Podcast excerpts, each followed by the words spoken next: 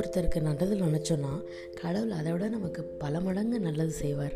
அப்படிங்கிறதுக்கு இந்த ஒரு கதை உதாரணமாக எடுத்துக்கலாம்.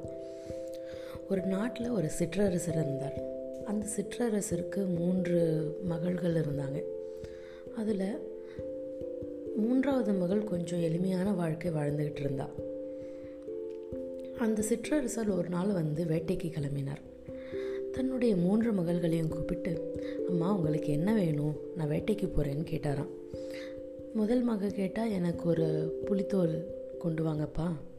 எனக்கு உட்காந்துக்க வேணும் அப்படின்னு கேட்டாலாம் ரெண்டாவது மகள் வந்து அப்பா எனக்கு யானைத்தந்தம் கொண்டு வாங்க. எனக்கு வளையல் யானைத்தந்தத்தில் செஞ்சுக்கணுன்னு ஆசையாக இருக்குதுன்னு சொன்னாலாம் மூன்றாவது மகள் அப்பா எதுக்கு அவ்வளோ தூரம் போய் கஷ்டப்பட்டுட்ருக்கீங்க எனக்கு ஒரு வெள்ளை ரோஜா மட்டும் கிடச்சா கொண்டு வாங்க அப்படின்னு சொன்னாராம்.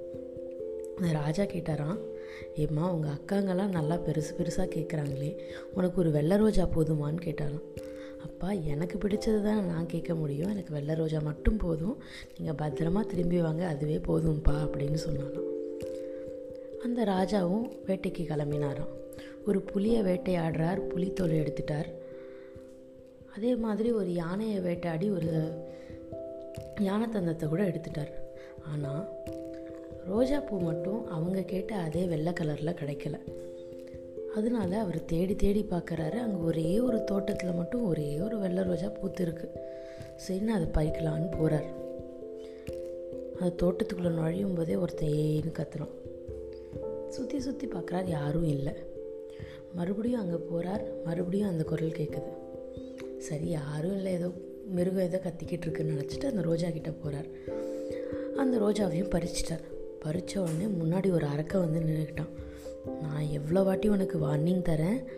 ஏ ஏன்னு கத்துறேன். என்னை பொருட்படுத்தாமல் அந்த ரோஜாவை நீ பறிக்கிறியா என் தோட்டத்தில் இருந்து? உன்னை நான் சாப்பிட போகிறேன்னு சொன்னானா. ஐயோ சாப்பிடாதீங்க. எனக்கு மூணு மகள்கள் இருக்காங்க. அவங்களுக்கு கல்யாணம் செஞ்சு வைக்க வேண்டிய கடமை எனக்கு இருக்குது அப்படின்னு சொன்னாங்களாம். ஓ அப்படியா?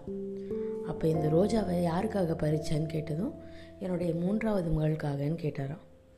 சரி உன்னுடைய மூன்றாவது மகளை எனக்கு கல்யாணம் பண்ணி வை அப்படின்னு சொன்னாராம். அதை கேட்ட உடனே அந்த ராஜாவுக்கு ஒரே அதிர்ச்சியாம். சரி நான் போய் இதை என் மகள்கிட்ட சொல்லிட்டு வரேன் அப்படின்னு சொல்லிட்டு அவரும் வந்துட்டாராம் ஊருக்கு வந்துட்டாராம். ஊருக்கு வந்ததுமே எல்லா பொண்ணுங்களும் அப்பா நான் கேட்டது கொண்டு வந்தீங்களா கொண்டு வந்தீங்களான்னு சொல்லிட்டு கேட்டுட்டு இருக்கும்போது மூன்றாவது மகள் மட்டும் அப்பா என்னாச்சு? ஏன் சோகமாக இருக்கீங்கன்னு கேட்டாலாம் அப்போ முதல் மகள் கேட்ட மாதிரி பொருளையும் கொடுத்துட்டு ரெண்டாவது மகளுக்கும் கொடுத்துட்டு மூணாவது பொண்ணை பார்த்து ரோஜா பூவை கொடுக்கும்போது அழறாராம்.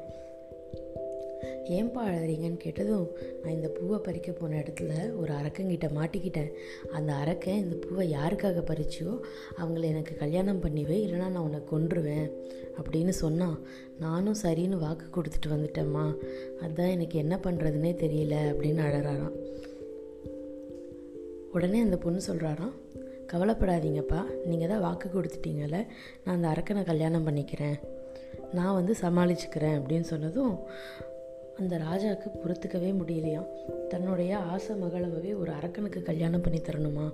என்ன பண்ணுறது இதுக்கு நான் செத்தே போயிருக்கலாமேன்னு நினைக்கிறாராம் உடனே அந்த பொண்ணு சொல்கிறாலாம் நீங்கள் எதுவும் கவலைப்படாதீங்க.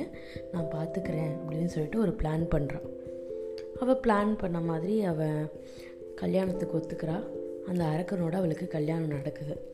கல்யாணம் பண்ணிக்கிட்டு தன்னுடைய அப்பாவை அந்த அரக்கங்கிட்ட இருந்து காப்பாற்றிடுறான் அந்த அரக்கன் வந்து என்ன சொல்கிறான் பொண்ணை கல்யாணம் பண்ணிக்கிறது மட்டும் இல்லை அவனுக்கு அடுத்து ராஜாவாக இவனை தான் முடி சுட்டணும்னு கேட்குறான் அதனால் இப்போ நாட்டை காப்பாற்றணும் அப்படிங்கிறதுக்காக என்ன பண்ணுறா அந்த பொண்ணு நைட்டு அந்த அரக்கன் தூங்கும்போது கத்தி எடுத்து அவன் கழுத்தை வெட்டிடுறான் வெட்டின உடனே என்ன ஆகுது?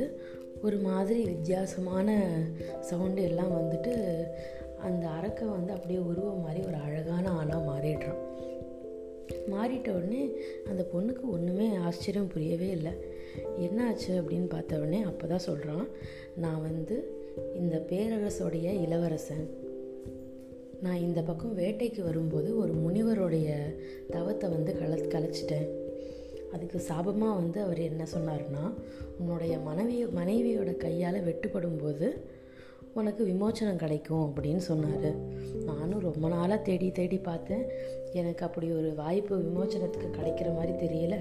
நல்ல காலம். உங்கள் அப்பா அவராக வந்து பூவை எடுத்து மாட்டிக்கிட்டாரு. அப்போ தான் உன்னைய கல்யாணம் பண்ணிக்கிட்டேன். அதனால் உன் கையால் வெட்டுப்பட்டதுனால எனக்கு சாபம் விமோச்சனம் ஆயிடுச்சு அப்படின்னு சொன்னாலாம்.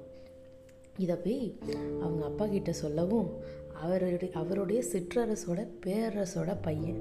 அதாவது அடுத்த ராஜாவே அவன்தான். ஸோ அதை கேட்டதும் எல்லாரும் ரொம்ப சந்தோஷப்பட்டாங்களாம். அந்த ரெண்டு பெண்களும் வந்து என்ன நினச்சாங்களாம்? பரவாயில்ல இவன் இளவரசியாக வந்துடுவான்னு நம்ம பொறாமப்பட்டோம். ஆனால் இவர் நல்ல குணத்துக்கு இவர் மகாராணியாகவே மாறிட்டா. அதனால் நம்ம பேராசைப்படக்கூடாது.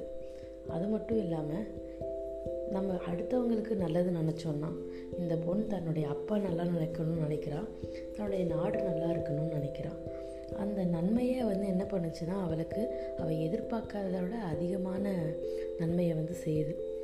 இதுதான் இந்த கதை நமக்கு உணர்த்துது. Good night